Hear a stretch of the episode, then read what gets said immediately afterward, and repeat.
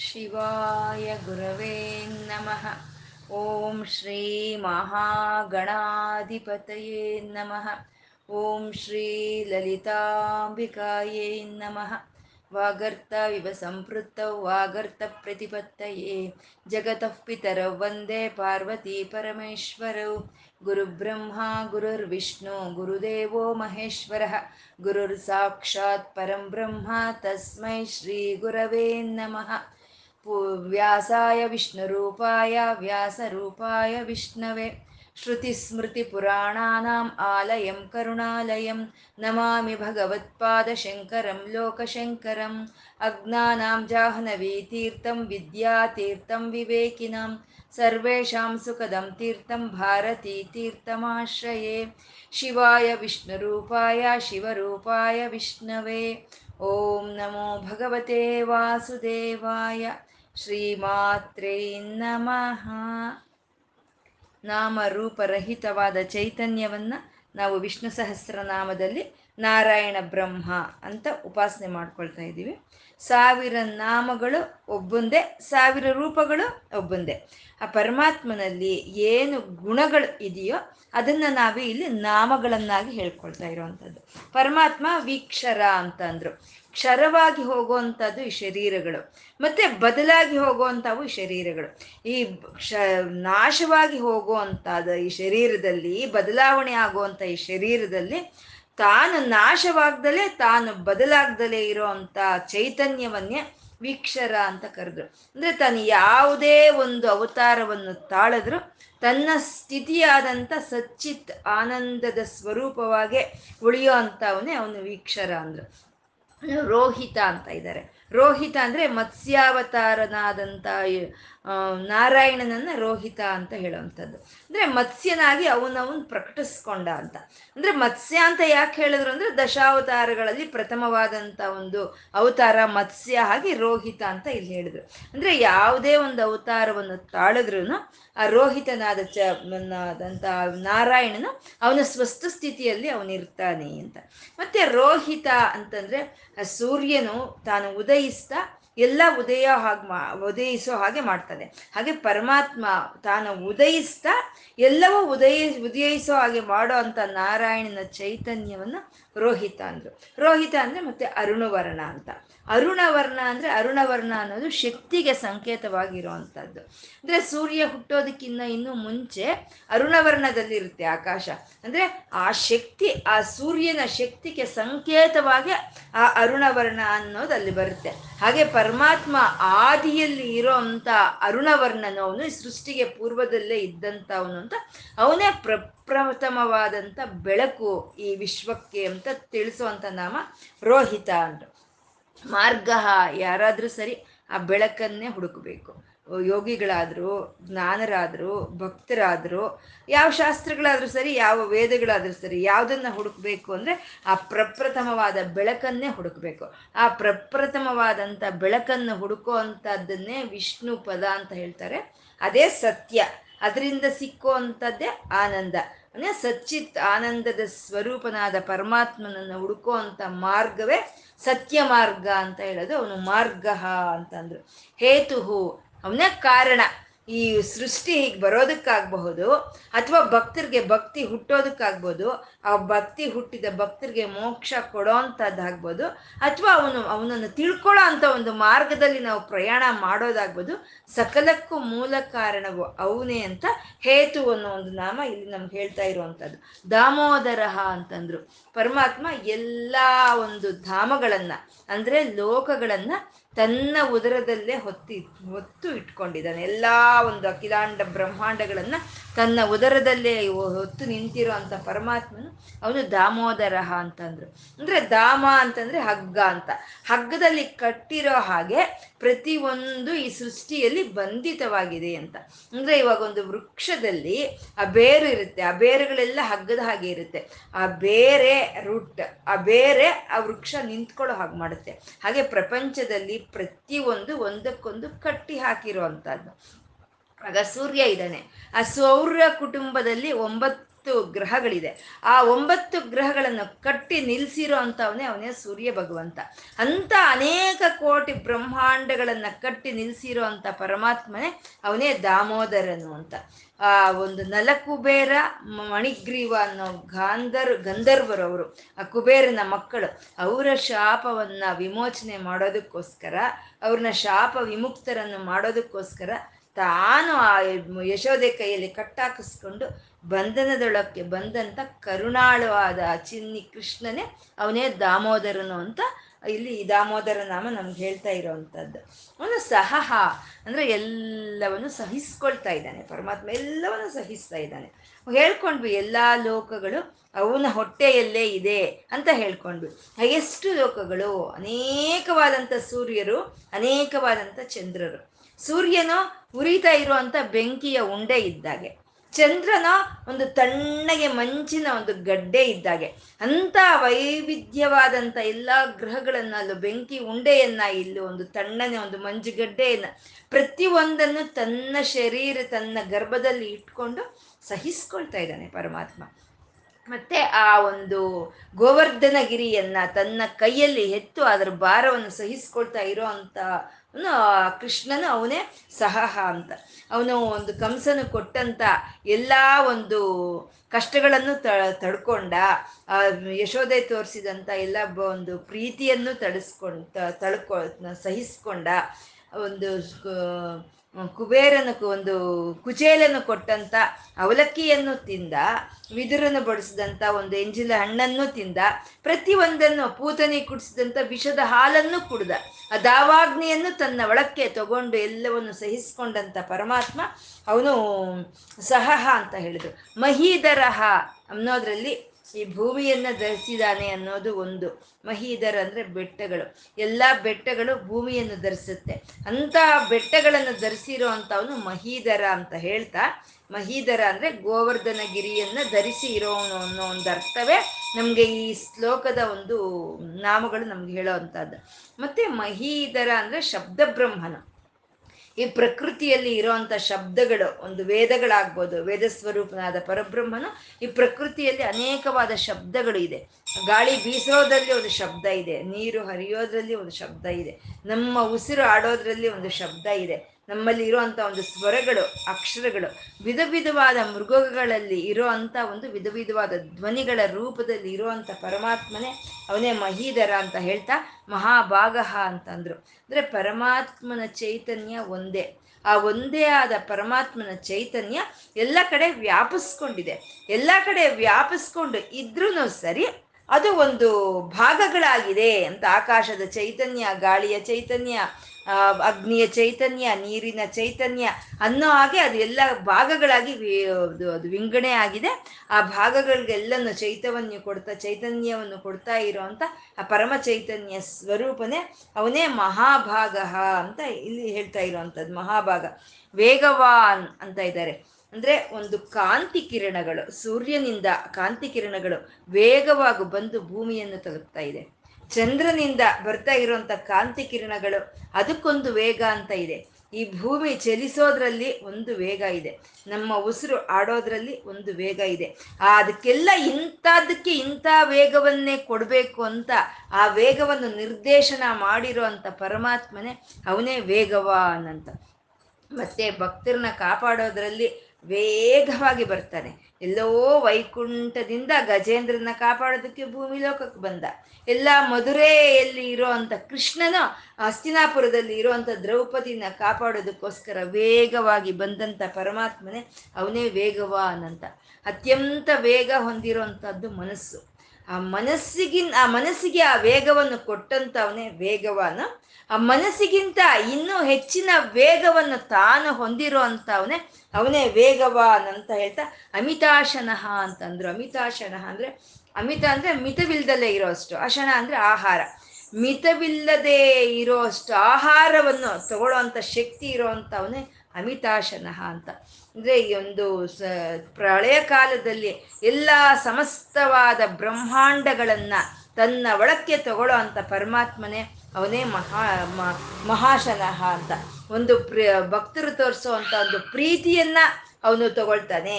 ದೃಷ್ಟು ತೋರಿಸ್ತಾ ಇರುವಂತ ಒಂದು ದೃಷ್ಟು ಬುದ್ಧಿಯನ್ನಾದ್ರೂ ಸರಿ ಅವನು ತನ್ನ ಒಳಕ್ಕೆ ತಗೊಳ್ಳೋ ಅಂತ ಪರಮಾತ್ಮನೇ ಅವನೇ ಅಮಿತಾಶನಃ ಅಂತ ಹೇಳಿದರು. ಮುಂದಿನ ಶ್ಲೋಕ ನಲ್ವತ್ತೊಂದನೆಯ ಶ್ಲೋಕ. ಇದರಲ್ಲಿ ಹನ್ನೊಂದು ನಾಮಗಳಿಂದ ಕೂಡಿರೋ ಅಂತ ಶ್ಲೋಕ ಇದು. ಉದ್ಭವ ಕ್ಷೋಭಣೋ ದೇವ ಶ್ರೀ ಗರ್ಭ ಪರಮೇಶ್ವರ. ಕರಣಂ ಕಾರಣಂ ಕರ್ತ ವಿಕರ್ತ ಗಹನೋ ಗುಹ ಅಂತ ಹನ್ನೊಂದು ನಾಮಗಳು ಇದೆ. ಉದ್ಭವ, ಕ್ಷೋಭಣ, ದೇವ, ಶ್ರೀಗರ್ಭ, ಪರಮೇಶ್ವರ. ಕರಣಂ ಕಾರಣಂ ಕರ್ತ ವಿಕರ್ತ ಗಹನ ಗುಹ ಅಂತ ಹನ್ನೊಂದು ನಾಮಗಳಿಂದ ಕೂಡಿರುವಂತ ಒಂದು ಶ್ಲೋಕ ಇದು. ಉದ್ಭವ ಅಂತ ಇದ್ದಾರೆ. ಪರಮಾತ್ಮ ಉದ್ಭವ ಅಂತ. ಅಂದ್ರೆ ಅವನಿಗವನು ಉನ್ನತವಾಗಿ ಪ್ರಕಟಿಸ್ಕೊಂಡಿದ್ದಾನೆ ಅವನು. ಯಾರಾದ್ರೆ ಉನ್ನತವಾಗಿ, ಸಂಪೂರ್ಣವಾಗಿ ಅವನಿಗವನನ್ನ ಪ್ರಕಟಿಸ್ಕೊಂಡ್ರ ಅವನನ್ನೇ ಉದ್ಭವ ಅಂತ ಕರೀತಾ ಇದ್ದಾರೆ. ಒಂದು ಮಗು ಹುಟ್ಟುತ್ತೆ. ಆ ಹುಟ್ಟಿದ ಮಗು ಮಗುವನ್ನ, ಮಗು ಹುಟ್ಟಿತು ಅಂತೀವಿ ನಾವು ಅಷ್ಟೇ ಮಗು ಉದ್ಭವವಾಯಿತು ಅಂತ ಹೇಳೋದಿಲ್ಲ. ಯಾಕೆಂದ್ರೆ ಆ ಮಗು ಹುಟ್ಟೋದಕ್ಕೆ ಪರಮಾತ್ಮ ಕಾರಣ. ಆ ಮಗು ಹುಟ್ಟೋದಕ್ಕೆ ತಂದೆ ತಾಯಿ ಕಾರಣ. ಅಷ್ಟಾಗಿ ಆ ಮಗು ಹುಟ್ಟಿದ್ರು ಅದಕ್ಕೊಂದು ಕಾಲ ಪರಿಮಿತಿ ಅಂತ ಇರುತ್ತೆ. ಅದು ಶಾಶ್ವತವಾಗಿ ಉಳಿಯೋದಲ್ಲ. ಮತ್ತೆ ಸಂಪೂರ್ಣವಾಗಿನೂ ಅದೇನು ಹುಟ್ಟಿ ಬರಲ್ಲ. ಅದರಲ್ಲಿ ಎಷ್ಟೋ ಲೋಪ ದೋಷಗಳು ಇರೋ ಅಂಥದ್ದು ಅದನ್ನ ಹುಟ್ಟಿ ಬಂತು ಅಂತ ಹೇಳ್ತೀವಿ ನಾವು. ಅದನ್ನ ಉದ್ಭವ ಅಂತ ಹೇಳೋದಿಲ್ಲ. ಒಂದು ದೇವಸ್ಥಾನದಲ್ಲಿ ಒಂದು ಒಂದು ಮೂರ್ತಿಯನ್ನ ನಾವು ಯಾವ ದೇವರ ಒಂದು ಮೂರ್ತಿಯನ್ನ ಅಲ್ಲಿ ಪ್ರತಿಷ್ಠಾಪನೆ ಮಾಡಬೇಕು ಅಂದ್ರೆ ಆ ಮೂರ್ತಿಯನ್ನ ನಾವು ಕೆತ್ತಿಸ್ತೀವಿ. ಆ ಕೆತ್ತಿಸಿದಂಥ ಆ ಶಿಲೆಯನ್ನ ಜಲಾದಿವಾಸ ಅಂತ, ಧಾನ್ಯಾದಿವಾಸ ಅಂತ ಮಾಡ್ತಾರೆ. ಅದಕ್ಕೆ ಜಪಗಳು ಅಂತ ಮಾಡ್ತಾರೆ. ಅದಕ್ಕೆ ಹೋಮ ಅಂತ ಮಾಡ್ತಾರೆ. ಆ ಜಪಶಕ್ತಿಯನ್ನ, ಆ ಮಂತ್ರಶಕ್ತಿಯನ್ನ, ಆ ಒಂದು ವಿಗ್ರಹದೊಳಗೆ ಐಕ್ಯವನ್ನು ಮಾಡ್ತಾ ಅದನ್ನ ಪ್ರತಿಷ್ಠಾಪನೆ ಮಾಡ್ತಾರೆ. ಅದರಲ್ಲಿ ಇರುತ್ತೆ, ಆ ಮಂತ್ರಶಕ್ತಿ ಇರುತ್ತೆ, ಆ ಹೋಮದ ಶಕ್ತಿ ಇರುತ್ತೆ, ಆ ಜಪದ ಶಕ್ತಿನೂ ಆ ಒಂದು ವಿಗ್ರಹದಲ್ಲಿ ಇರುತ್ತೆ. ಆದರೂ ಅದನ್ನ ಪ್ರತಿಷ್ಠಾಪನೆ ಮಾಡಿದ್ದಾರೆ ಅಂತ ಹೇಳ್ತಾರೆ. ಉದ್ಭವ ಅಂದ್ರೆ ಕೆಲವು ಕ್ಷೇತ್ರಗಳಲ್ಲಿ ನಾವು ಕೇಳ್ತೀವಿ, ಇದು ಉದ್ಭವ ಮೂರ್ತಿ ಅಂತ ಹೇಳ್ತಾರೆ. ಅಂದ್ರೆ ತನ್ನಷ್ಟಕ್ಕೆ ತಾನೇ ಬಂದಿರೋ ಅಂಥದ್ದನ್ನ ಉದ್ಭವ ಮೂರ್ತಿ ಅಂತ ಹೇಳೋದು. ಅಂದ್ರೆ ಅದರಲ್ಲೂ ಒಂದು ಶಾಶ್ವತವತ್ವ ಒಂದು ಇರುತ್ತೆ, ಅದರಲ್ಲಿ ಒಂದು ಸಂಪೂರ್ಣತ್ವ ಇರುತ್ತೆ, ಅದರಲ್ಲಿ ಸಂಪೂರ್ಣವಾದಂಥ ಒಂದು ಶಕ್ತಿ ಇರುತ್ತೆ. ಅದಷ್ಟಕ್ಕದೇ ಬಂದಿರೋ ಅಂಥದ್ದನ್ನ ಉದ್ಭವ ಅಂತ ಹೇಳೋ ಅಂಥದ್ದು ಹಾಗೆ ಪರಮಾತ್ಮ ಅವನನ್ನು ಯಾರು ಇಲ್ಲಿ ತಂದಿಲ್ಲ. ನಮ್ ನಮ್ಗೆ ಎಷ್ಟೋ ಸರಿ ಅನ್ಸುತ್ತೆ, ನಮ್ಗೆಲ್ಲ ಕಾರಣವಾದ ಈ ಪರಮಾತ್ಮನ ಯಾರಪ್ಪ ಸೃಷ್ಟಿ ಮಾಡಿದ್ರು? ಅಂತ ನಾವು ಎಷ್ಟೋ ಸಲ ಅನ್ಕೊಳ್ತೀವಿ. ಆದರೆ ಆ ಪರಮಾತ್ಮನ ಯಾರು ಸೃಷ್ಟಿ ಮಾಡಿಲ್ಲ ಅವನಷ್ಟಕ್ಕೆ ಅವನೇ ಅವನನ್ನು ಅವನು ಪ್ರಕಟಿಸ್ಕೊಂಡಿದ್ದಾನೆ ಅಂತ ಹೇಳೋ ಅಂತ ಒಂದು ನಾಮವೇ ಇದು ಉದ್ಭವ ಅಂತ ಹೇಳೋದು. ಆ ಉದ್ಭವ ಅವನನ್ನು ಅವನನ್ನು ಅವನು ಪ್ರಕಟಿಸ್ಕೊಳ್ಳೋದ್ರಲ್ಲೂ ಸಂಪೂರ್ಣವಾಗಿ ಪ್ರಕಟಿಸ್ಕೊಂಡಿದ್ದಾನೆ. ಅದರಲ್ಲಿ ಯಾವುದು ಕುಂದು ಕೊರತೆಗಳು ಇಲ್ದಲೇ ಇರೋ ರೀತಿಯಲ್ಲಿ ಅವನನ್ನು ಅವನು ಪ್ರಕಟಿಸ್ಕೊಂಡಿದ್ದಾನೆ. ಮತ್ತೆ ಈ ಉದ್ಭವ ಈ ಉದ್ಭವ ಆಗೋದು, ಒಂದರಿಂದ ಒಂದು ಒಂದು, ಒಂದರಿಂದ ಒಂದು ಉದ್ಭವವಾಗುವಂತ ಒಂದು ಕ್ರಿಯೆಯನ್ನ ಈ ಸೃಷ್ಟಿಯಲ್ಲಿ ಇಟ್ಟಿದ್ದಾನೆ. ಆಕಾಶದಿಂದ ಗಾಳಿ ಉದ್ಭವವಾಗ್ತಾ ಇದೆ. ಗಾಳಿಯಿಂದ ಅಗ್ನಿ ಉದ್ಭವವಾಗ್ತಾ ಇದೆ. ತಂದೆ ತಾಯಿಯಿಂದ ಮಕ್ಕಳು, ಗುರುವಿನಿಂದ ವಿದ್ಯೆ. ಹೀಗೆ ಎಲ್ಲ ಒಂದರಿಂದ ಒಂದು ಒಂದರಿಂದ ಒಂದು ಉದ್ಭವವಾಗುವಂತ ಒಂದು ವ್ಯವಸ್ಥೆಯನ್ನ ಈ ಪ್ರಪಂಚದಲ್ಲಿ ಇಟ್ಟು ತನ್ನಷ್ಟು ತಾನೇ ಉದ್, ಒಂದು ಪ್ರಕಟಿಸ್ಕೊಂಡಿರುವಂತ ನಾರಾಯಣನ ಚೈತನ್ಯವನ್ನ ಉದ್ಭವ ಅಂತ ಕರೆದ್ರು. ಮತ್ತೆ ಪರಮಾತ್ಮ ಕ್ಷೋಭಣ ಅಂತ ಇದ್ದಾರೆ, ಕ್ಷೋಭಣ. ಅಂದ್ರೆ ಅವನು ಉದ್ಭವಿಸ್ಬೇಕು, ತನ್ನನ್ನು ತಾನು ಪ್ರಕಟಿಸ್ಕೋಬೇಕು ಅಂದ್ರೆ ಅಲ್ಲಿ ಒಂದು ಚಲನ ಅನ್ನೋದು ಬರ್ಬೇಕು, ಒಂದು ಸಂಚಲನ ಅನ್ನೋದು ಬರಬೇಕು. ಅದನ್ನೇ ಕ್ಷೋಭೆ ಅಂತ ಹೇಳ್ತಾ ಇದ್ದಾರೆ. ಅಂದ್ರೆ ಒಂದು ನಿರ್ಮಲವಾದಂತ ಒಂದು ಕೆರೆ ಇದೆ. ಆ ಪ್ರಶಾಂತವಾಗಿರುವಂತ ಒಂದು ಕೆರೆ. ಅದರಲ್ಲಿ ಒಂದು ಕಲ್ಲು ಹಾಕಿದ್ವಿ. ಆದ್ರೆ ಅಲ್ಲಿ ಅದೊಂದು ಕಲ್ಲೋಲ ಅನ್ನೋದು ಬರುತ್ತೆ, ಒಂದು ಕಲವರ ಅನ್ನೋದು ಬರುತ್ತೆ. ಆ ಕಲ್ಲೋಲ, ಆ ಕಲವರ ಬಂದು, ಆ ಸಂಚಲನ ಬಂದು ಅಲ್ಲಿಂದ ಎಲ್ಲ ತರಂಗಗಳು ಬರುತ್ತೆ ಅಲ್ವಾ? ಹಾಗೆ ಪರಮಾತ್ಮ ಈ ಸೃಷ್ಟಿಗೆ ಮುಂಚೆನೆ ಇದ್ದಂಥ ಅವನು ಅವನು ಒಂದು ಸ್ಥಾಣಹೋ ಕದಲ್ದಲೇ ಇರುವಂತ ಗಟ್ಟಿಯಾದ ಶಕ್ತಿ ಅದು. ಅದಕ್ಕೆ ನಾಮ ಇಲ್ಲ, ರೂಪ ಇಲ್ಲ. ಆ ಗಟ್ಟಿಯಾದಂಥ ಆ ಶಕ್ತಿ, ಅದು ಅಂಧಕಾರ, ಮಹಾಂಧಕಾರ. ಈ ಸೃಷ್ಟಿ ಬರೋದಕ್ಕಿಂತ ಮುಂಚೆ ಅತ್ಯಂತ ಅಂಧಕಾರ. ಆ ಅಂಧಕಾರ, ಕತ್ತಲು ಎಂಥದ್ದು ಅಂದ್ರೆ ನಮ್ಮ ಇಂದ್ರಿಯಗಳಿಗೆ ಗೋಚರವಾಗೋದಿಲ್ಲ. ನಮಗೆ ಊಹೆಗೂ ಸಿಕ್ಕದಲೇ ಇರೋಷ್ಟು ಕತ್ತಲು. ಆ ಹಾಗೆ ಇದ್ದಂಥ ಆ ಶಕ್ತಿಗೆ ತಾನು ಏಕೋಹಂ ಬಹುಸ್ಯಾಂ. ನಾನೊಬ್ನೇ ಅನೇಕವಾಗಿ ಆಗಬೇಕು ಅನ್ನೋ ಒಂದು ಇಚ್ಛೆ ಆ ನಾಮ ರೂಪರಹಿತವಾದಂಥ ಆ ಕದಲ್ದಲ್ಲೇ ಇರುವಂಥ ಸ್ಥಾಣುವು ಆದಂಥ ಆ ಒಂದು ಚೈತನ್ಯಕ್ಕೆ ನಾನೇ ಎಲ್ಲ ರೀ ಎಲ್ಲ ರೂಪಗಳಲ್ಲಿ ಪ್ರಕಟವಾಗಬೇಕು ಅನ್ನೋ ಒಂದು ಸಂಕಲ್ಪ ಅನ್ನೋದು ಬರುತ್ತೆ. ಆ ಸಂಕಲ್ಪ ಅನ್ನೋದು ಯಾವಾಗ ಬಂತೋ ಅಲ್ಲಿ ಚಲನ ಅನ್ನೋದು ಬರುತ್ತೆ, ಅಲ್ಲಿ ಕಲವರ ಅನ್ನೋದು ಬರುತ್ತೆ, ಅಲ್ಲಿ ಕದಲಿಕೆ ಅನ್ನೋದು ಬರುತ್ತೆ. ಅಂದರೆ ಇವಾಗ ಒಂದು ಸಮುದ್ರ ಗಟ್ಟಿಯಾಗಿ ಹೋಗಿದೆ ಅಂತ ಇಟ್ಕೊಳ್ಳೋಣ ಅದು ಮಂಜಿನ ಸಮುದ್ರವಾಗಿ ಹೋಗಿದೆ, ಅದು ಗಟ್ಟಿಯಾಗಿ ಹೋಗಿದೆ. ಅಲ್ಲಿ ಒಂದು ಕಲ್ಲು ತಗೊಂಡೋಗಿ ನಾವು ಹಾಕಿದ್ರೆ ಅಲ್ಲಿ ಅದು ಒಡೆದು ಒಂದು ಚಲನ ಅನ್ನೋದು ಬರುತ್ತೆ, ಒಂದು ಕದಲಿಕೆ ಅನ್ನೋದು ಬರುತ್ತೆ. ಹಾಗೆ ತಾಣೋ ಹಾಗೆ ಇದ್ದಂಥ ಪರಮಾತ್ಮನಿಗೆ ಈ ರೀತಿ ಸೃಷ್ಟಿ ಮಾಡಬೇಕು ಅನ್ನೋ ಒಂದು ಸಂಕಲ್ಪ ಮನಸ್ಸಿನೊಳಗೆ ಬಂದ ತಕ್ಷಣ ಅವನಲ್ಲಿ ಆ ಕ್ಷೋಭೆ ಅನ್ನೋದು ಉಂಟಾಯಿತು ಅಂತ. ಆ ಕ್ಷೋಭೆಯ ರೂಪನ ಪರಮಾತ್ಮನೇ ಕ್ಷೋಭಣ ಅಂತ ಹೇಳ್ತಾ ಇದ್ದಾರೆ. ಅವನಿಂದ ಬಂದಂಥ ಆ ಕಲವರ, ಆ ಒಂದು ಕಲ್ಲೋಲ ಅನ್ನೋ ಒಂದು ಲಕ್ಷಣಗಳು ಈ ಪ್ರಕೃತಿಯಲ್ಲಿ ಸಂಪೂರ್ಣ ಇದೆ. ಆ ಮೊಗ್ಗು ಹರಳಿ ಹೂವು ಆಗಬೇಕು ಅಂದರೆ ಅಲ್ಲಿ ಆ ಚಲನ ಇರಬೇಕು. ಆ ಆ ಕಲ್ಲೋಲ ಅನ್ನೋದು ಇರಬೇಕು. ಆ ಕಲ್ಲೋಲ, ಆ ಚಲನ ಅನ್ನೋದು ಇದ್ರೆ ಮಾತ್ರನೇ ಅದು ಆ ಕಲವರ ಅನ್ನೋದು ಇದ್ದೇದು ಮಾತ್ರನೇ ಆ ಮೊಗ್ಗು ಬಿಟ್ಟು ಹೂವಾಗುತ್ತೆ. ಹಾಗೆ ಈ ಪ್ರಕೃತಿ ರೂಪನಾದ ರೂಪವಾದಂಥ ಸ್ತ್ರೀನಲ್ಲೂ, ಆ ಪುರುಷನಲ್ಲೂ ಆ ಕಲ್ಲೋಲ, ಆ ಕಲವರ, ಆ ಸ್ಪಂದನೆ ತರ್ತಾ ಇರುವಂಥ ನಾರಾಯಣನ ಚೈತನ್ಯವನ್ನೇ ಕ್ಷೋಭಣ ಅಂತ ಕರೀತಾ ಇದ್ದಾರೆ. ಕ್ಷೋಭಣ. ತನ್ನನ್ನು ತಾನು ಪ್ರಕಟಿಸ್ಕೊಂಡಿದ್ದಾನೆ ಪರಮಾತ್ಮ.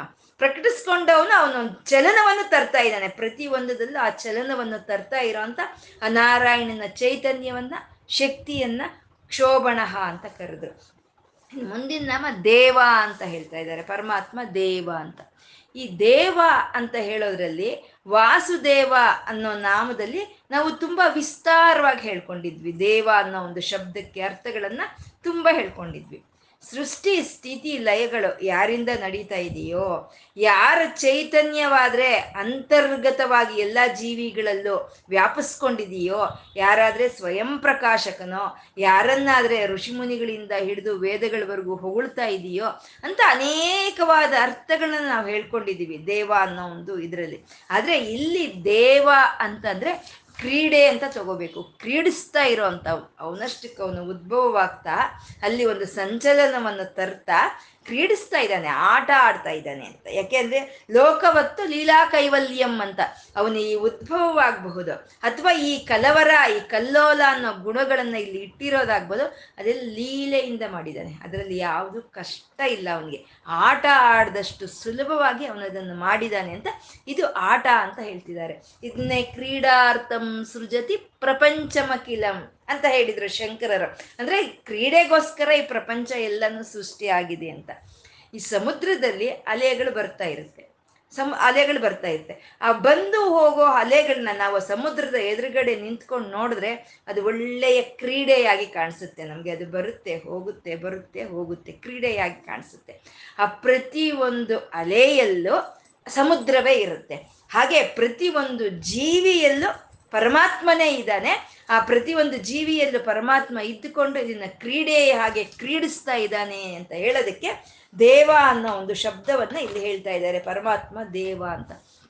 ಶ್ರೀಗರ್ಭ ಅಂದ್ರು ಮುಂದಿನ ನಾಮ ಶ್ರೀಗರ್ಭ ಶ್ರೀ ಅಂದ್ರೆ ಸಿರಿ ಅಂತ. ಆ ಸಿರಿಗಳನ್ನೆಲ್ಲ ಯಾರು ಕೊಡ್ತಾ ಇದ್ದಾನೋ ಅವನು ಶ್ರೀಗರ್ಭನು. ಆ ಎಲ್ಲ ಸಿರಿಗಳನ್ನ ಯಾರು ತನ್ನ ಹೊಟ್ಟೆಯಲ್ಲೂ ಹೊತ್ಕೊಂಡಿದ್ದಾನೆ, ಅವನೇ ಶ್ರೀಗರ್ಭನು ಅಂತ ಹೇಳ್ತಾ ಇದ್ದಾರೆ. ಸಿರಿ ಅಂತಂದ್ರೆ ಚೈತನ್ಯ ಅಂತ, ಕ್ಷೋಭೆ ಅಂತ, ಶ್ರೀ ಅಂತ. ಆ ಚೈತನ್ಯವನ್ನ, ಆ ಶ್ರೀಯನ್ನ, ಆ ಶೋಭೆಯನ್ನ ಹೊಟ್ಟೆಯಲ್ಲೂ ಧರಿಸಿ ಇರೋ ಅಂತ ಅವನೇ ಶ್ರೀಗರ್ಭ ಅಂತ ಹೇಳೋದು.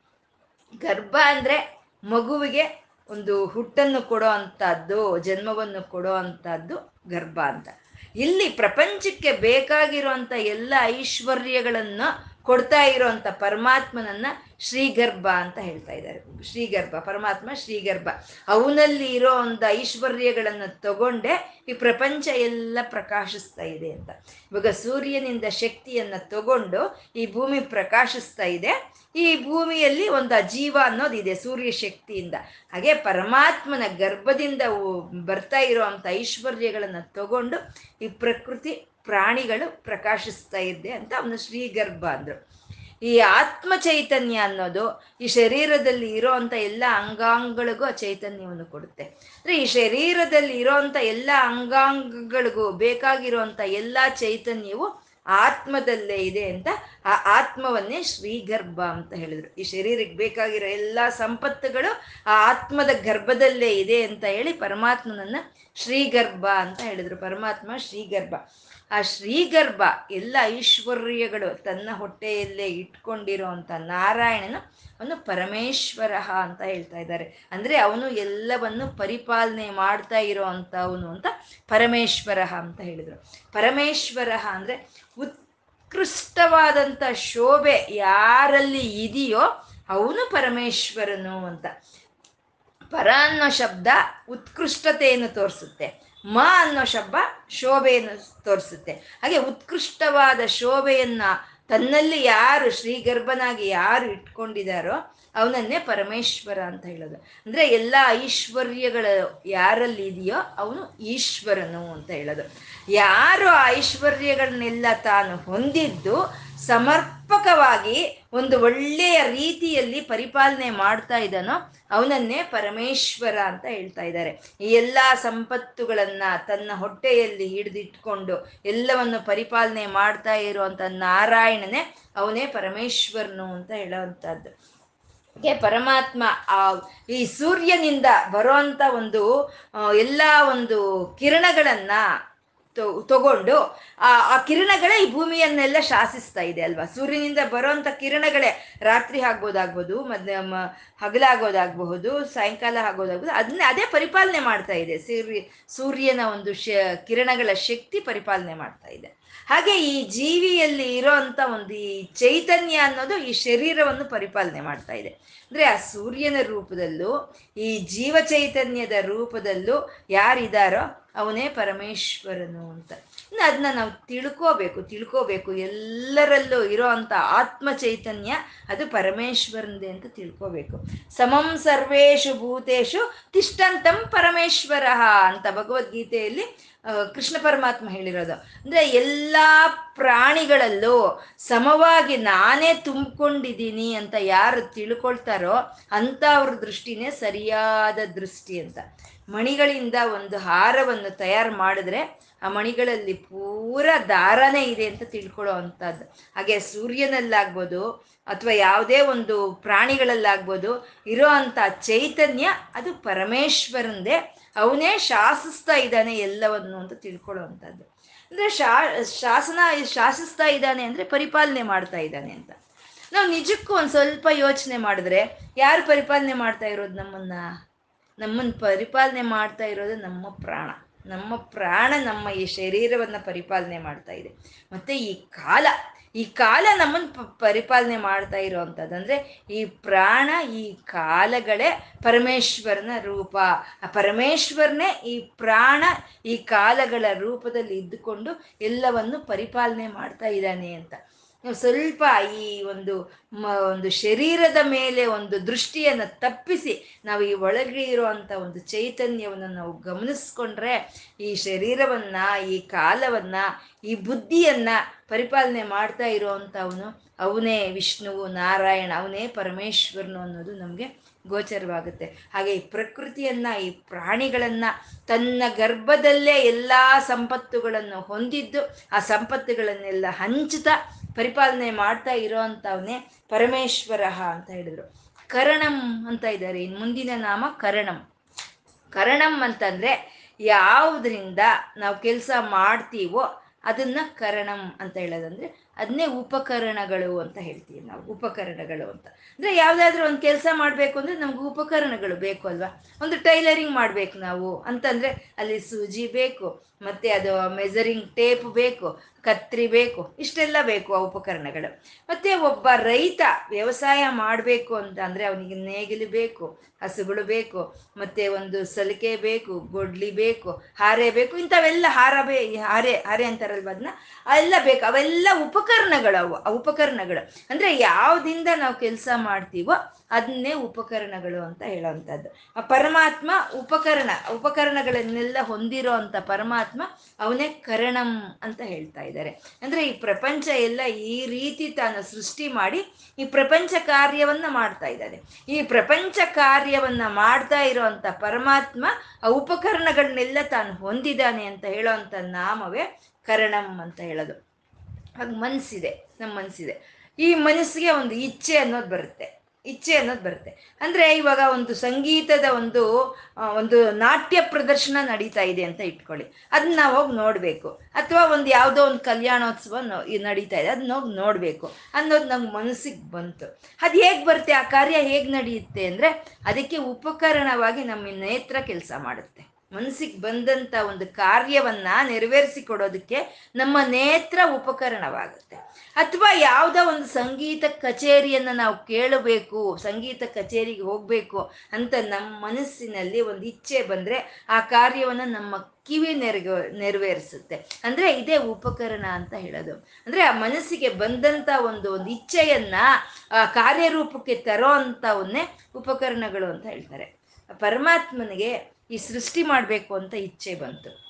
ಅವನಿಗೆ ಇಚ್ಛೆ ಬಂದಿದ್ದಕ್ಕೆ ಅವನು ಈ ಪ್ರಪಂಚವನ್ನೆಲ್ಲ ಈ ರೀತಿ ಸೃಷ್ಟಿ ಮಾ, ಸೃಷ್ಟಿ ಮಾಡ್ದ. ಅಂದ್ರೆ ಅಲ್ಲಿ ಈ ಪ್ರಪಂಚ ಈ ರೀತಿ ಸೃಷ್ಟಿ ಆಗೋದಕ್ಕೆ ಅವನಿಗೆ ಸಹಕಾರ ಕೊಟ್ಟಿದ್ದೇನು? ಅವನ ಮನಸ್ಸು. ಅವನ ಮನಸ್ಸಿನಲ್ಲೇ ಬಂತು ಸೃಷ್ಟಿ ಮಾಡಬೇಕು ಅನ್ನೋದು. ಅಂದರೆ ಈ ಕಾರ್ಯ ಆಗೋದಕ್ಕೆ ಉಪಕರಣವಾಗಿ ಮನಸ್ಸು ಅಲ್ಲಿ ಕೆಲಸ ಮಾಡ್ತು. ಅಂದರೆ ಪ್ರಪ್ರಥಮವಾದಂಥ ಕರಣ, ಉಪಕರಣ, ಅದೇ ಮನಸ್ಸು. ಅದನ್ನೇ ಅಂತಃಕರಣ ಅಂತ ನಾವು ಕರಿತೀವಿ. ಅಂತಃಕರಣ ಅಂದರೆ ಮನಸ್ಸೇ ಯಾವುದಾದ್ರೂ ಒಂದು ಕಾರ್ಯವನ್ನು ನಮಗೆ ನೆರವೇರಿಸಿ ಕೊಡಬೇಕು ಅಂದರೆ ಅದಕ್ಕೆ ಉಪಕರಣವಾಗಿ ಕೆಲಸ ಮಾಡೋವಂಥದ್ದು ನಮ್ಮ ಮನಸ್ಸೇ ಅಂತ. ಹಾಗೆ ಆ ಪರಮಾತ್ಮ ಕರಣ. ಅವನ ಕರಣ ಶಕ್ತಿಯೇ ಎಲ್ಲ ಜೀವಿಗಳ ಮನಸ್ಸಿನಲ್ಲೂ ಪ್ರೇರೇಪಣೆಯನ್ನು ಕೊಡ್ತಾ, ಸಂಕಲ್ಪವನ್ನು ಕೊಡ್ತಾ, ಅದರಿಂದ ನಮ್ಮ ಇಂದ್ರಿಯಗಳು ಆ ಕೆಲಸವನ್ನು ಮಾಡಿಕೊಡೋ ಹಾಗೆ ವ್ಯವಸ್ಥೆಯನ್ನು ಇಟ್ಟಿರುವಂಥ ಪರಮಾತ್ಮ ಅವನು ಕರಣಂ ಅಂತ ಇದ್ದಾರೆ. ಆ ಕರ್ಣ, ಆ ಉಪಕರಣಗಳ ಶಕ್ತಿನೂ ಅವನೇ ಅಂತ. ಈ ಪಂಚಭೂತಗಳು ಅನೇಕವಾದಂಥ ಈ ಪ್ರಕೃತಿಯಲ್ಲಿ ಕೆಲಸ ಮಾಡ್ತಾ ಇರುವಂಥವೇ ಅವೇ ಪರಮಾತ್ಮನ ಉಪಕರಣಗಳು ಅಂತ ಹೇಳೋದು. ಆ ಉಪಕರಣಗಳಿಂದ ಪರಮಾತ್ಮ ಈ ವಿಶ್ವ ಅನ್ನೋ ಒಂದು ಕಾರ್ಯವನ್ನು ಮಾಡ್ತಾ ಇದ್ದಾನೆ. ನಮ್ಗಾದ್ರೆ ನಮ್ಮ ಕಾರ್ಯ ಬೇರೆ, ಉಪಕರಣಗಳು ಬೇರೆ. ಇವಾಗ ರೈತ ಒಂದು ಕೃಷಿ ಮಾಡಬೇಕು ಅಂದರೆ ಆ ಕಾರ್ಯ ಬೇರೆ, ಉಪಕರಣಗಳು ಬೇರೆ. ಆದರೆ ಪರಮಾತ್ಮನ್ಗೆ ಆಗಲ್ಲ. ಕಾರ್ಯವೂ ಅವನೇ, ಆ ಉಪಕರಣಗಳ ರೂಪದಲ್ಲಿ ಇರೋಂಥ ಅವನೇ ಅಂತ ಹೇಳ್ತಾ ಈ ಕರಣಂ ಅನ್ನೋ ಒಂದು ನಾಮ ಹೇಳ್ತಾ ಇರುವಂಥದ್ದು ಪರಮಾತ್ಮ ಕರಣಂ ಅಂತ. ಕಾರಣಂ ಅಂತಿದ್ದಾರೆ. ಮುಂದಿನ ನಾಮ ಕಾರಣಂ. ಅಂದ್ರೆ ಈ ಒಂದು ಈ ಅವಯವಗಳೆಲ್ಲ ಈ ರೀತಿ ಚೈತನ್ಯವನ್ನು ಪಡ್ಕೊಂಡು ಈ ರೀತಿ ಕಾರ್ಯವನ್ನು ಮಾಡಬೇಕು ಹಾಗೆ ಅಂತಂದ್ರೆ ಅದಕ್ಕೆ ಒಂದು ಕಾರಣ ಅಂತ ಇರಬೇಕು. ಪ್ರತಿಯೊಂದಕ್ಕೂ ಒಂದು ಕಾರಣ ಅಂತ ಇರುತ್ತೆ ಅಲ್ವಾ? ಇವಾಗ ನಾವು ಒಂದು ಯಾವುದಾದ್ರೂ ಒಂದು ಸಕ್ಸಸ್ ಮೀಟ್ಗೆ ಅಂತ ಹೋಗ್ತೀವಿ. ಅಲ್ಲಿ ಫಂಕ್ಷನ್ ನಡೀತಾ ಇದೆ. ಏನೋ ಒಂದು ಅದ್ಭುತವಾದಂಥ ಒಂದು ಸಾಧನೆಯನ್ನು ಮಾಡಿದ್ದಾರೆ. ಅಲ್ಲಿ ಅದು ನಡೀತಾ ಇದ್ರೆ. ಆದರೆ ನಮಗೆ ಮೇಲ್ನೋಟಕ್ಕೆ ಕಾಣಿಸೋದು, ಆ ಸಕ್ಸಸ್ ಒಂದೇ ಕಾಣಿಸುತ್ತೆ. ಆದರೆ ಆ ಹಿಂದೆ ಯಾರಿದ್ದಾರೆ, ಆ ಹಿಂದೆ ಏನು ಶ್ರಮ ಇದೆ ಅನ್ನೋದು ಯಾರಿಗೂ ತಿಳಿಯೋದಿಲ್ಲ ಅಲ್ವಾ? ಪರಮಾತ್ಮ ಈ ರೀತಿ ಪ್ರಪಂಚವನ್ನೆಲ್ಲ ಹೀಗೆ ವ್ಯಕ್ತ ಮಾಡ್ತಾ ನಮ್ಮ ಈ ಅಂತಃಕರಣದಿಂದ ಹಿಡಿದು ಈ ಇಂದ್ರಿಯಗಳೆಲ್ಲ ಈ ರೀತಿ ಕೆಲಸ ಮಾಡ್ತಾ ಇದೆ ಅಂತಂದ್ರೆ ಇದಕ್ಕೆ ಕಾರಣ ಏನು ಅನ್ನೋದು ಸ್ವಲ್ಪ ಮಟ್ಟಿಗೆ ನಾವು ಯೋಚನೆ ಮಾಡಿದ್ರೆ, ನಾವು ಭೌತಿಕವಾಗಿ ನೋಡಿದ್ರೆ ಈ ಕರಣಗಳು, ಈ ಕಾರಣಗಳು ನಮ್ಗೆ ತಿಳಿಬೋದು. ಆದ್ರೆ ನಾವು ಒಂದು ಸ್ವಲ್ಪ ಆಧ್ಯಾತ್ಮಕತೆಯಿಂದ ನಾವು ಯೋಚನೆ ಮಾಡಿದ್ರೆ ಈ ವಿಷ್ಣು ಚೈತನ್ಯವೇ, ಈ ನಾರಾಯಣನ ಚೈತನ್ಯವೇ, ಈ ರೀತಿ ನಮ್ಮ ಮನಸ್ಸಿಗೆ, ನಮ್ಮ ಶರೀರದಲ್ಲಿರೋ ಅಂಗಾಂಗಗಳು ಚಲಿಸೋದಕ್ಕೆ ಅವನೇ ಕಾರಣವಾಗಿದ್ದಾನೆ ಅನ್ನೋದು ನಮ್ಗೆ ಅರ್ಥ ಆಗುತ್ತೆ. ಹಾಗೆ ಪರಮಾತ್ಮ ಕಾರಣ. ಪ್ರತಿ ಒಂದಕ್ಕೂ ಅವನೇ ಕಾರಣವಾಗಿದ್ದಾನೆ. ಪ್ರತಿ ಒಂದಕ್ಕೂ ಒಂದು ಸಣ್ಣದಾದ ಒಂದು ಕದಲಿಕೆ ನಮ್ಮಲ್ಲಿ ಬರಬೇಕು ಅಂತಂದ್ರು. ಅಥವಾ ಯಾವುದೇ ದೊಡ್ಡದಾದಂಥ ಒಂದು ಸಾಧನೆ ನಾವು ಮಾಡಬೇಕು ಅಂದ್ರೆ ಅದಕ್ಕೆ ಕಾರಣವಾಗಿ ಅವನೇ ಇದ್ದಾನೆ. ಆ ಕಾರಣಕ್ಕೆ ಈ ಕರಣಗಳನ್ನು, ಅಂತಃಕರಣದಿಂದ ಹಿಡಿದು ಜ್ಞಾನೇಂದ್ರಿಯಗಳನ್ನು, ಒಂದು ಕರ್ಮೇಂದ್ರಿಯಗಳನ್ನ ಎಲ್ಲ ನಮ್ಮ ಶರೀರದೊಳಕ್ಕೆ ಇಟ್ಟು ಅವನು ಎಲ್ಲವನ್ನು ಮಾಡ್ತಾ ಇದ್ದಾನೆ ಅಂತ ಹೇಳ್ತಾ ಅವನು ಕರ್ತ ಅಂತ ಹೇಳ್ತಾರೆ ಮುಂದಿನ ನಾಮ. ಅಂದ್ರೆ ಕಾರಣ ಒಂದು ಮತ್ತೆ ಕರಣ ಉಪಕರಣಗಳು ಇದ್ರೆ ಆಗಲ್ಲ ಅದನ್ನ ಮಾಡೋರೊಬ್ರು ಇರ್ಬೇಕಲ್ವಾ? ಅದನ್ನ ಮಾಡೋ ಅಂತವನೇ ಪರಮಾತ್ಮ ಕರ್ತ ಅಂತ ಹೇಳ್ತಾ ಇದ್ದಾರೆ. ಕರ್ತ ಅಂತ ಹೇಳೋದ್ರಲ್ಲಿ ಪರಮಾತ್ಮ ಅವನು ಸರ್ವ ಸ್ವತಂತ್ರನು ಅಂತ ಹೇಳ್ತಾ ಇದ್ದಾರೆ. ಸರ್ವ ಸ್ವತಂತ್ರನ ಅವನು. ಅವನನ್ನ ಯಾಕೆಂದ್ರೆ ಈ ಕೆಲಸ ಮಾಡು ನೀನು ಅಂತ ಅವನನ್ನ ಪ್ರೇರೇಪಣೆ ಮಾಡೋರಾಗ್ಲಿ ಅಥವಾ ಈ ಕೆಲಸ ನೀನು ಮಾಡು ಅಂತ ಅವನಿಗೆ ಆದೇಶಿಸುವಂಥವ್ರಾಗ್ಲಿ ಯಾರು ಇಲ್ಲ. ಅವನ ಸ್ವಇಚ್ಛೆಯಿಂದ ಈ ಎಲ್ಲ ಒಂದು ವಿಶ್ವದ ಕಾರ್ಯವನ್ನು ನಡೆಸ್ಕೊಂಡು ಹೋಗ್ತಾ ಇರೋಂಥ ಪರಮಾತ್ಮ ಅವನು ಕರ್ತ ಅಂತ ಹೇಳಿದ್ರು. ಅವನು ಪರಮಾತ್ಮ ಕರ್ತ. ಅವನು ಸ್ವಇಚ್ಛೆಯಿಂದ ಅವನು ಮಾಡ್ತಾ ಇದ್ದಾನೆ. ಅವನದೇ ಕಾರಣವೂ ಅವನೇ, ಕರಣಗಳು ಅವನೇ, ಉಪಕರಣಗಳು ಅವನೇ ಅಂತ ಹೇಳ್ತಾ ಇದ್ದಾರೆ. ಈ ಪರಮೇಶ್ವರ ನಾಮದಿಂದ ಈ ನಾಲ್ಕು ನಾಮಗಳು, ಪರಮಾತ್ಮ ಈ ಪ್ರಪಂಚವನ್ನು ಹೇಗೆ ತಂದ? ಈ ಪ್ರಪಂಚದ ಹೇಗೆ ಕೆಲಸ ಮಾಡ್ತಾ ಇದೆ? ಈ ಪ್ರಪಂಚಕ್ಕೆ ಕೆಲಸ ಮಾಡ್ತಾ ಇರೋ ಅಂತ ಕರ್ತನ ಅವನೇ ಅಂತ ಹೇಳ್ತಾ ಇರುವಂತ ನಾಮಗಳು. ಅವನೇ ಕರ್ತನ ಆಗಿದ್ದಾರೆ. ಆ ಕರ್ತನಾದ ಪರಮಾತ್ಮ ಅವನು ವಿಕರ್ತ ಅಂತ ಹೇಳ್ತಾ ಇದ್ದಾರೆ. ವಿಕರ್ತ. ಅಂತಂದ್ರೆ ವಿಕರ್ತ ಅಂದ್ರೆ ಅವನು ಮಾಡೋ ಅಂತ ಒಂದು ಕಾರ್ಯಗಳು ಹೇಗಿದೆ ಅಂದ್ರೆ ವಿಲಕ್ಷಣವಾಗಿದೆ. ಇನ್ನು ಯಾರು ಅಂತ ಕಾರ್ಯಗಳನ್ನ ಯಾರು ಮಾಡೋದಕ್ಕೆ ಸಾಧ್ಯ ಇಲ್ದಲೇ ರೀತಿಯಲ್ಲಿ ಮಾಡ್ತಾ ಇದ್ದಾನೆ ಅವನು. ಇವಾಗ ಒಬ್ರು ಒಂದು ಮನೆ ಕಟ್ಟಿದ್ರು, ತುಂಬಾ ಚೆನ್ನಾಗಿದೆ ಮನೆ, ನಮ್ಗೆ ಆಸೆ ಆಗುತ್ತೆ. ಆ ರೀತಿ ಮನೆ ನಾವು ಕಟ್ತೀವಿ. ಅಥವಾ ಒಬ್ರು ಯಾವುದೋ ಒಂದು ಕೆಲಸವನ್ನು ಮಾಡಿದ್ರು, ತುಂಬ ಚೆನ್ನಾಗಿ ಮಾಡಿದ್ದಾರೆ ಅಂತ ಆ ರೀತಿ ನಾವು ಮಾಡ್ತೀವಿ. ಆದರೆ ಪರಮಾತ್ಮ ಈ ವಿಶ್ವವನ್ನೆಲ್ಲ ಈ ರೀತಿ ಸೃಷ್ಟಿ ಮಾಡಿ ಅವನು ಈ ರೀತಿ ನಡೆಸ್ಕೊಂಡು ಹೋಗ್ತಾ ಇದ್ದಾನೆ. ಇದನ್ನ ನೋಡಿ ಆ ರೀತಿ ಮಾಡೋರು ಯಾರ್ರಿ? ಯಾರು ಮಾಡಕ್ಕೆ ಸಾಧ್ಯ ಇಲ್ದಲೇ ಇರೋಷ್ಟು ವಿಲಕ್ಷಣವಾಗಿ ಈ ಪ್ರಪಂಚವನ್ನೆಲ್ಲ ನಡೆಸ್ಕೊಂಡು ಹೋಗ್ತಾ ಇರೋವಂಥ ಪರಮಾತ್ಮ ಅವನು ವಿಕರ್ತ ಅಂತ ಹೇಳಿದ್ರು. ಪರಮಾತ್ಮ ವಿಕರ್ತ ಅಂತ. ಅಂದ್ರೆ ವಿಕರ್ತ ಅಂದ್ರೆ ಬದಲಾವಣೆಯನ್ನು ತರೋ ಅಂತ ಅವನು ಒಂದು ಮೊಗ್ಗು ಬಂತು ಅಂದ್ರೆ ಅದು ಬಿಟ್ಟು ಹೂವು ಆಗೋಗಿ ಮಾಡ್ತಾ ಇರೋ ಅವನು ಒಂದು ಹನಿ ಒಂದು ಹನಿ ಮೇಲಿಂದ ಬಿತ್ತು ಅಂದ್ರೆ ಅದು ಒಂದು ದೊಡ್ಡ ನದಿಯಾಗಿ ಓಡುತ್ತೆ. ಹಾಗೆ ಒಂದು ನದಿಯಾಗಿ ಮಾರ್ಪಾಟ ಆಗೋ ಹಾಗೆ ಮಾಡ್ತಾ ಇರೋವಂಥ ಪರಮಾತ್ಮನ ಚೈತನ್ಯವನ್ನೇ ವಿಕರ್ತ ಅಂತ ಕರೆದ್ರು, ವಿಕರ್ತ. ಅವನು ಎಂತ ವಿಲಕ್ಷಣದವನು ಅಂತ ಅಂದ್ರೆ ಗಹನ ಅಂತ ಇದ್ದಾರೆ. ಗಹನ ಅಂದ್ರೆ ಅವನನ್ನ ಸಾಧಿಸ್ಕೊಳ್ಳೋದಕ್ಕೆ ಯಾರಿಂದನೂ ಸಾಧ್ಯ ಆಗ್ದಲೇ ಇರೋವಂಥದ್ದು ಅವನನ್ನು ಸಾಧಿಸ್ಕೊಳ್ಳೋದಕ್ಕೆ, ಅವನು ಸಾಧಿಸ್ತಾ ಇದ್ದಾನೆ. ಆದರೆ ಅವನನ್ನು ಸಾಧಿಸ್ಕೋಬೇಕು ಅಂತಂದರೆ ಅಷ್ಟು ಸುಲಭವಾದಂಥ ಒಂದು ಕೆಲಸ ಅಲ್ಲ ಅಂತ. ಅವನಿಂದನೇ ನಾವೆಲ್ಲ ತಿಳ್ಕೊಳ್ತಾ ಇದ್ದೀವಿ. ಆದರೆ ಅವನು ತಿಳ್ಕೊಳ್ಳೋದಕ್ಕೆ ಮಾತ್ರ ಒಂದು ಸ ಕಷ್ಟವಾಗಿರುವಂಥದ್ದು ಮನುಷ್ಯಾನಾಂ ಸಹಸ್ರೇಶು ಭಗವದ್ಗೀತೆಯಲ್ಲಿ. ಮನುಷ್ಯರಲ್ಲಿ ಸಹಸ್ರವಾದಂಥ ಮನುಷ್ಯರಲ್ಲಿ ಯಾರಿಗೋ ಒಬ್ಬರಿಗೆ ಮಾತ್ರನೇ ಪರಮಾತ್ಮ ಏನು ಅಂತ ಅರ್ಥ ಆಗುತ್ತಂತೆ. ಅಂದ್ರೆ ಸಹಸ್ರವಾದಂಥದ್ದು ಅಂದರೆ ಮತ್ತೆ ಎಣಿಕೆ ಮಾಡಿಕೊಂಡು ಸಾವಿರದಲ್ಲಿ ಒಂದು ಅಂತ ಅಲ್ಲ. ಅನಂತವಾದ ಜನಗಳಲ್ಲಿ ಯಾರಿಗೋ ಒಬ್ಬರಿಗೆ ಪರಮಾತ್ಮ ಏನು ಅನ್ನೋದು ಅರ್ಥ ಆಗುತ್ತಂತೆ. ಅಂದ್ರೆ ಅವನು ಏನು ಅಂತ ಅರ್ಥ ಮಾಡ್ಕೊಳ್ಳೋಕೆ ಸಾಧ್ಯವಾಗ್ದಲೇ ಇರುವಂತ ತತ್ವ ಅದು ಅದು ಗಹನ. ಗಹನ ಅಂದ್ರೆ ಗ್ರಹಿಸ್ಕೊಳ್ಳೋದಕ್ಕೆ ಸಾಧ್ಯ ಆಗ್ದಲೇ ಇರೋದನ್ನ ಗಹನ ಅಂತ ಹೇಳ್ತಾ ಇದ್ದಾರೆ. ಇವಾಗ ಸೂರ್ಯನಿಂದಾನೇ ನಾವೆಲ್ಲ ನೋಡ್ತಾ ಇದ್ದೀವಿ. ಆದ್ರೆ ಆ ಸೂರ್ಯನ ನಾವು ನೋಡೋಕ್ಕಾಗುತ್ತಾ? ಆಗಲ್ಲ. ಈ ಕಣ್ಣ ನೇತ್ರದಿಂದಲೇ ನಾವೆಲ್ಲ ನೋಡ್ತಾ ಇದ್ದೀವಿ. ಆದರೆ ನಮ್ಮ ನೇತ್ರವನ್ನು ನಾವು ನೋಡೋದಕ್ಕೆ ಸಾಧ್ಯ ಆಗುತ್ತಾ? ಆಗಲ್ಲ. ಈ ಇಂದ್ರಿಯಗಳಿಂದ ಎಲ್ಲ ನಾವು ನಾವು ನೋಡ್ಕೊಂಡು ತಿಳ್ಕೊಳ್ತಾ ಇದ್ರು ನಮ್ಮ ಇಂದ್ರಿಯ ಚೈತನ್ಯವನ್ನು ತಿಳ್ಕೊಳ್ಳೋದಕ್ಕೆ ನಮ್ಗೆ ಸಾಧ್ಯ ಇಲ್ಲ. ಈ ಶರೀರವನ್ನ ನಡೆಸ್ಕೊಂಡು ಹೋಗ್ತಾ ಇರುವಂತ ಆತ್ಮ ಚೈತನ್ಯವನ್ನ ನಾವು ನೋಡೋದಕ್ಕೆ ಸಾಧ್ಯ ಆಗ್ದಲೇ ಇರುವಂತದ್ದು ಅಂತ ಪರಮಾತ್ಮ ಗಹನ ಅಂತ ಇದ್ದಾರೆ. ಅವನು ಏನು ಅನ್ನೋದನ್ನ ಅರ್ಥ ಮಾಡ್ಕೊಳ್ಳೋದು ಅಷ್ಟು ಸುಲಭ ಅಲ್ಲ ಅಂತ ಹೇಳ್ತಾ ಇದ್ದಾರೆ. ಅಂದ್ರೆ ಅವನು ಅವತಾರಗಳು ತಾಳಿ ಬರ್ತಾ ಇದ್ದಾನೆ. ರಾಮ, ಕೃಷ್ಣ ಮುಂತಾದ ಅವತಾರಗಳಲ್ಲಿ ಅವನು ತಾಳಿ ಬಂದ್ರೂ ಅವನು ಎರ್, ಎಲ್ಲರಲ್ಲೂ ಒಬ್ಬನಾಗೆ ಇದ್ದಾನೆ ಹೊರತು ಅವನೇ ಪ್ರತ್ಯೇಕವಾಗಿಲ್ಲ. ಪ್ರತ್ಯೇಕವಾಗಿ ಅವನು ಗುರುತಿಸ್ಕೊಳ್ಳೋ ಹಾಗೆ ಇಲ್ಲ. ಇವಾಗ ನಮ್ಮಲ್ಲಾದ್ರೆ ರಾಜ ಅಂದ್ರೆ ಅವ್ನು ಬೇರೆ ದೊಡ್ಡ ಸಿಂಹಾಸನ ಹಾಕಿ ಕೂಡಿಸ್ತಾರೆ. ಇವನೇ ರಾಜ ಅಂತ ನಮ್ಗೆ ತಿಳಿಯುತ್ತೆ. ಆದ್ರೆ ಅವನು ಹಾಗಲ್ವಲ್ಲ? ಎಲ್ಲರಲ್ಲೂ ಹತ್ತರಲ್ಲೂ ಅವನು ಒಬ್ಬನಾಗಿರ್ತಾನೆ. ಹಾಗಾಗಿ ಅವನು ಇಂಥವ್ನೆಂತ ತಿಳ್ಕೊಳಕ್ ಸಾಧ್ಯ ಇಲ್ಲ. ದಶರಥ ಮಹಾರಾಜನಿಗೆ ನಾಲ್ಕು ಜನ ಮಕ್ಕಳು. ದ ರಾಮ, ಲಕ್ಷ್ಮಣ, ಭರತ, ಶತ್ರುಘ್ನರು. ಶ್ರೀರಾಮಚಂದ್ರ ಸಾಕ್ಷಾತ್ ವಿಷ್ಣುವಿನ ಅವತಾರವೇ ಆದಂಥ ಶ್ರೀರಾಮಚಂದ್ರನು ಅವನ ನಾಲ್ಕು ಜನರಲ್ಲಿ ಒಬ್ಬನಾಗಿದ್ದ. ನಾಲ್ಕು ಜನದಲ್ಲಿ ಒಬ್ಬನಷ್ಟೇ ಅವನೇನು ಪ್ರತ್ಯೇಕವಾಗಿರ್ಲಿಲ್ಲ ಅಲ್ವಾ? ಅಂದ್ರೆ ಪರಮ ಆದರ್ಶ ಮೂರ್ತಿಯಾಗಿ, ಮನುಷ್ಯನಾಗೆ, ಮಾನವನಾಗಿ ಅವನು ನಡ್ಕೊಂಡವನೇ ಹೊರ್ತು ತಾನು ದೇವರು ಅಂತ ಎಲ್ಲಿ ನಮ್ಮ ತೋರಿಸ್ಕೊಡ್ದಲೇ ಇರುವಂತ ಒಂದೇ ಅದು ಶ್ರೀರಾಮಚಂದ್ರನ ಅವತಾರ ಅಂತ ಹೇಳೋದು. ಮತ್ತೆ ಕೃಷ್ಣನು, ಅವನು ಒಂದು ಕುಚೇಲನ್ ಜೊತೆ ಸ್ನೇಹವಾಗಿ ಇದ್ದ. ಆ ಕುಬ್ಜೆ ನೋಡಕ್ಕೆ ಆಗ್ದಲೇ ಇರೋಷ್ಟು ಕುರೂಪಿಯಾದ ಕುಬ್ಜೆಯನ್ನ ನೋಡ್ತಾ ಇದ್ದ, ಸ್ಪರ್ಶೆ ಮಾಡ್ದ. ಮತ್ತೆ ಈ ಗೋಪಿಕಾ ಸ್ತ್ರೀಯರ ಜೊತೆ ಎಲ್ಲ ಗಲಾಟೆ ಮಾಡ್ಕೊಂಡು ಅವರು ಹೊಡಿಯೋಕ್ ಹೋದ್ರೆ ಅವ್ರು, ಅವ್ರ ಹಿಂದೆ ಹೋಗ್ತಿದ್ರೆ ಅವ್ನು ಮುಂದೆ ಓಡೋಗ್ತಿದ್ದ. ಮತ್ತೆ ಈ ಅರ್ಜುನನಂತೂ ಭಾವ ಭಾವ ಅಂತ ಹೆಗಲ ಮೇಲೆ ಕೈ ಹಾಕ್ಕೊಂಡು ತನ್ನ ಭಾವ ಅನ್ನೋ ರೀತಿ ಅವನು ನಡ್ಕೊಳ್ತಿದ್ದ. ಅವನು ಎಲ್ಲೂ ಪರಮಾತ್ಮ, ನಾನು ದೇವರು ಅನ್ನೋ ರೀತಿ ಅವನು ಬೇರೆಯಾಗಿರ್ತಾನೆ ಇರಲಿಲ್ಲ. ಅಂದ್ರೆ ತೋರಿಸ್ಕೊಡ್ತಾನೆ ಇರಲಿಲ್ಲ.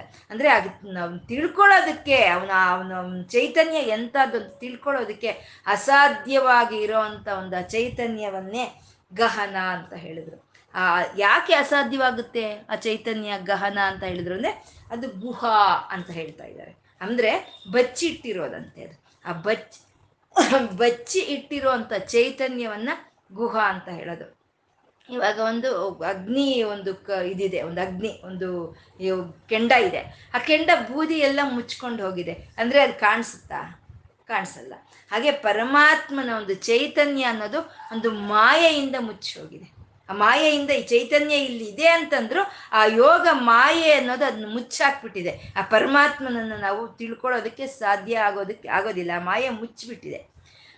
ಯಶೋದಗೆ ಬಾಯಲ್ಲಿ ತೋರಿಸ್ದ, ವಿಶ್ವವನ್ನೆಲ್ಲ ತೋರಿಸ್ದ. ಆ ತೋರಿಸ್ದಂತ ಅವನು ಮತ್ತೆ ಅದನ್ನ ಮರೆಯೋ ಹಾಗೆ ಮಾಯೆಯಲ್ಲಿ ಮುಚ್ಚಿಬಿಟ್ಟ.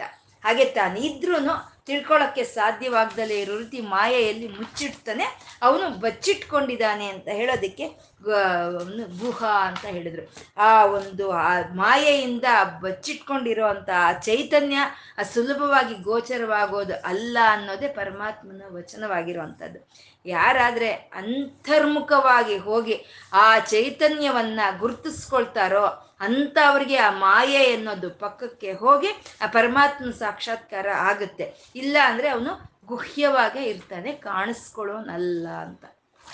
ಎಂಥ ಕರುಣೆ ಇರ್ಬೋದು ಅಲ್ವಾ? ನಾವೇನಾದ್ರೂ ಒಂದು ಸ್ವಲ್ಪ ನಮ್ಮ ಪ್ರಾಧಾನ್ಯತೆ ಒಂದು ಕಡೆ ಇದೆ ಅಂದ್ರೆ ನಾವು ಹೋಗ್ತೀವಿ. ಎಲ್ಲರೂ ನಮ್ಮನ್ನೇ ನೋಡ್ಬೇಕು. ಆ ರೀತಿ ಅಲಂಕಾರ ಮಾಡ್ಕೊಂಡು ಹೋಗಿ ನಾವು ಪ್ರಪ್ರಥಮವಾದ ಒಂದು ಕುರ್ಚಿಯಲ್ಲಿ ಕೂತ್ಕೊಳ್ತೀವಿ. ಇಷ್ಟೆಲ್ಲ ಮಾಡ್ತಾ ಇದ್ರು ಪರಮಾತ್ಮ ಅವನು ಬಚ್ಚಿಟ್ಕೊಂಡಿದ್ದಾನಲ್ವಾ ಇನ್ನು ಎಷ್ಟು ಒಂದು, ಆ ವಿನಯ ಅನ್ಬೇಕು, ಎಷ್ಟು ಕರುಣೆ ಅನ್ಬೇಕು, ಎಷ್ಟು ಪ್ರೀತಿ ಅನ್ಬೇಕು ಅಲ್ವಾ? ಅವನ ಗುಣಗಳಲ್ಲಿ ಇಂಥದ್ದೆಂತ ನಮ್ಗೆ ತಿಳ್ಕೊಳಕ್ಕೆ ಸಾಧ್ಯ ಆಗ್ದಲೇ ಇರೋವಂಥದ್ದೇ. ಅದೇ ಗಹನ. ಅದು ಕಾಣಿಸ್ಕೊಳ್ತಾ ಇರೋವಂಥ ಚೈತನ್ಯವೇ ಗುಹಾ ಅಂತ ಹೇಳೋದು. ಮತ್ತೆ ಗುಹಾ ಅಂತಂದ್ರೆ ಹೃದಯವನ್ನೇ ಗುಹಾ ಅಂತ ಹೇಳ್ತೀವಿ. ಆ ಹೃದಯ ಗುಹೆಯಲ್ಲಿ ಇರೋ ಚೈತನ್ಯವೇ ಅವನೇ ಗುಹಾ ಅಂತ. ಮತ್ತೆ ಈ ಶರೀರ ಎಲ್ಲ ಇದೆ ಅಲ್ವಾ ಚೈತನ್ಯ? ಈ ಶರೀರ ಪೂರ್ತಿ ಆ ಚೈತನ್ಯ ಇದೆ. ಮತ್ತೆ ಹೃದಯ ಗುಹೆಯಲ್ಲಿ ಇದ್ದಾನೆ ಅಂತ ಯಾಕೆ ಹೇಳೋದು ಅಂತಂದ್ರೆ ಶರೀರದಲ್ಲೆಲ್ಲ ಚೈತನ್ಯ ಇದೆ. ಆದರೆ ಅವನ ಸ್ಥಾನ ಮಾತ್ರ ಹೃದಯ ಅಂತ. ಮನೆ ತುಂಬಾ ನಮ್ಮದೇ ಆದರೂ ನಮಗೆ ಮನೆಯಲ್ಲಿ ದೇವ್ ದೇವರ ಕೋಣೆ ಅಂತ ಒಂದಿರುತ್ತೆ. ಹಾಗೆ ಹಾಗೆ ಆ ದೇವರ ಮನೆ ಅಂತ ಒಂದಿರುತ್ತೆ. ಹಾಗೆ ಶರೀರ ಪೂರ್ತಿ ತಾನು ತುಂಬಿಕೊಂಡಿದ್ರು ಅವನದೊಂದು ಮನೆ ಅಂತ ಇದೆ. ಅದೇ ಹೃದಯ ಅಂತ ಹೇಳಿ ಅವನು ಗುಹಾ ಅಂತ ಇದ್ದಾಳೆ. ಹೃದಯದಲ್ಲಿ ಇರೋ ಅಂತ ಆ ಚೈತನ್ಯವೇ ಗುಹಾ ಅಂತ ಹೇಳ್ತಾ ಇದ್ದಾರೆ. ಪರಮಾತ್ಮ ಉದ್ಭವ. ಅವನಿಗವನೇ ಪ್ರಕಟಿಸ್ಕೊಂಡಿದ್ದಾನೆ. ಅವನು ಈ ರೀತಿ ಪ್ರಕಟವಾಗೋದಕ್ಕೆ ಯಾರು ಇದಕ್ಕೆ ಕಾರಣರಲ್ಲ. ಅವನು ಸಂಪೂರ್ಣವಾದಿ, ಸಂಪೂರ್ಣವಾದ ಶಕ್ತಿಗಳಿಂದ ಅವನು ಪ್ರಕಟಿಸ್ಕೊಂಡಿದ್ದಾನೆ. ಅವನು ಉದ್ಭವ ಅಂತ, ಕ್ಷೋಭಣೆ. ಈ ಪ್ರಪಂಚದಲ್ಲಿ ಇರುವಂತ ಒಂದು ಕಲವರ, ಕಲ್ಲೋಲ, ಕದಲಿಕೆಗೆಲ್ಲ ತಾನೇ ಕಾರಣವಾಗಿದ್ದಾನೆ ಅಂತ ದೇವ ಯಾಕೆ ಮಾಡ್ತಾ ಇದ್ದಾನೆ ಇದೆಲ್ಲ ಅಂದರೆ ಕ್ರೀಡೆಗಾಗಿ ಮಾಡ್ತಾ ಇರೋವಂಥ ದೇವನು ಅವನು ಅಂತ ಹೇಳ್ತಾ ಶ್ರೀಗರ್ಭ ಪ್ರಪಂಚ ಹುಟ್ಟಿಸಿದ್ರೆ ಆಗೋಯ್ತಾ? ಇದಕ್ಕೆ ಬೇಕಾಗಿರೋವಂಥ ಎಲ್ಲ ಐಶ್ವರ್ಯಗಳು ಇರಬೇಕಲ್ವಾ? ಒಂದು ಮಗುನ ಸ್ಕೂಲಿಗೆ ಕಳಿಸ್ಬೇಕು ಅಂದರೆ ಯೂನಿಫಾರ್ಮ್ ಹಾಕ್ತೀವಿ ಶೂ ಹಾಕ್ತೀವಿ ಬ್ಯಾಗ್ ಕೊಡ್ತೀವಿ ವಾಟರ್ ಕ್ಯಾನ್ ಕೊಡ್ತೀವಿ ಖರ್ಚೀಫ್ ಕೊಡ್ತೀವಿ, ಹಸುವಾದ್ರೆ ತಿನ್ನೋಕೆ ಡ್ರೈ ಫ್ರೂಟ್ಸ್ ಕೊಡ್ತೀವಿ ಅಲ್ವಾ? ಆ ರೀತಿ ಪರಮಾತ್ಮ ಈ ಪ್ರಪಂಚವನ್ನ ಸೃಷ್ಟಿ ಮಾಡಿ ಬೇಕಾಗಿರುವಂಥ ಎಲ್ಲ ಸಂಪತ್ತುಗಳನ್ನ ತನ್ನ ಗರ್ಭದಲ್ಲಿ ಉತ್ಪನ್ನ ಮಾಡಿ ಅದನ್ನ ಎಲ್ಲರಿಗೂ ಹಂಚ್ತಾ ಇರುವಂಥವನು ಅವನು ಶ್ರೀಗರ್ಭನು ಅವನೇ ಪರಮೇಶ್ವರನು ಎಲ್ಲರನ್ನು ಅವನೇ ಆಳ್ತಾ ಇದ್ದಾನೆ, ಎಲ್ಲರಿಗೂ ಈಶ್ವರನಾಗಿದ್ದಾನೆ ಪರಮೇಶ್ವರನು. ಕರಣಂ, ಅವನು ಎಲ್ಲ ಈ ಒಂದು ಉಪಕರಣಗಳ ಒಂದು ಇದರಲ್ಲಿ ತನ್ನನ್ನು ತಾನು ಪ್ರಕಟಿಸ್ಕೊಂಡಿದ್ದಾನೆ. ಈ ಪ್ರಪಂಚ ಈ ರೀತಿ ಕೆಲಸ ಮಾಡೋದಕ್ಕೆ ಬೇಕಾಗಿರುವಂಥ ಉಪಕರಣಗಳು ಮನಸ್ಸಿನಿಂದ ಹಿಡಿದು ಜ್ಞಾನೇಂದ್ರಿಯಗಳು, ಕರ್ಮೇಂದ್ರಿಯಗಳು, ಪಂಚಭೂತಗಳ ರೂಪದಲ್ಲಿ ತನ್ನನ್ನು ತಾನು ಪ್ರಕಟಿಸ್ಕೊಂಡು ಅವೆಲ್ಲ ಕೆಲಸ ಮಾಡೋದಕ್ಕೆ ತಾನೇ ಕಾರಣವಾಗಿರುವಂಥ ಕಾರಣ. ಅವನೇ ಎಲ್ಲ ಇದನ್ನೆಲ್ಲ ಮಾಡ್ತಾ ಇದ್ದಾನೆ, ಅವನೇ ಕರ್ತ. ಕಾರಣವೂ ಅವನೇ, ಕಾರ್ಯವೂ ಅವನೇ, ಕರ್ತನು ಅವನೇ ಅಂತ ಹೇಳ್ತಾ ಅವನು ಮಾಡೋ ಅಂಥ ಕೆಲಸಗಳು ವಿಕರ್ತ ವಿಲಕ್ಷಣವಾಗಿ ಇದೆ ಅಂತ ಹೇಳ್ತಾ ಅವನ್ನ ತಿಳ್ಕೊಳ್ಳೋದು ಅಷ್ಟು ಸುಲಭವಾದಂಥ ಒಂದು ಕೆಲಸ ಅಲ್ಲ. ಅಂತರ್ಮುಖವಾದಂಥ ಒಂದು ದೃಷ್ಟಿ ಇದ್ರೆ ಮಾತ್ರನೇ ಅವನು ಗೋಚರವಾಗ್ತಾನೆ. ಯಾಕೆ ಅಂದರೆ ಗುಹ ಅವನು ಬಚ್ಚಿಟ್ಕೊಂಡು ನಮ್ಮ ಹೃದಯ ಗುಹೆಯಲ್ಲಿ ಇದ್ದಾನೆ ಅಂತ ಇವತ್ತು ಈ ಶ್ಲೋಕ ನಮಗೆ ತಿಳಿಸ್ತಾ ಇರೋವಂಥದ್ದು. ಇವತ್ತು ನಾವು ಏನು ಹೇಳ್ಕೊಂಡಿದೀವೋ ಆ ಉದ್ಭವ ಮೂರ್ತಿಯಾದ ಆ ಶ್ರೀಗರ್ಭನಾದ ಪರಮೇಶ್ವರನಿಗೆ ಅರ್ಪಣೆ ಮಾಡ್ಕೊಳ್ಳೋಣ.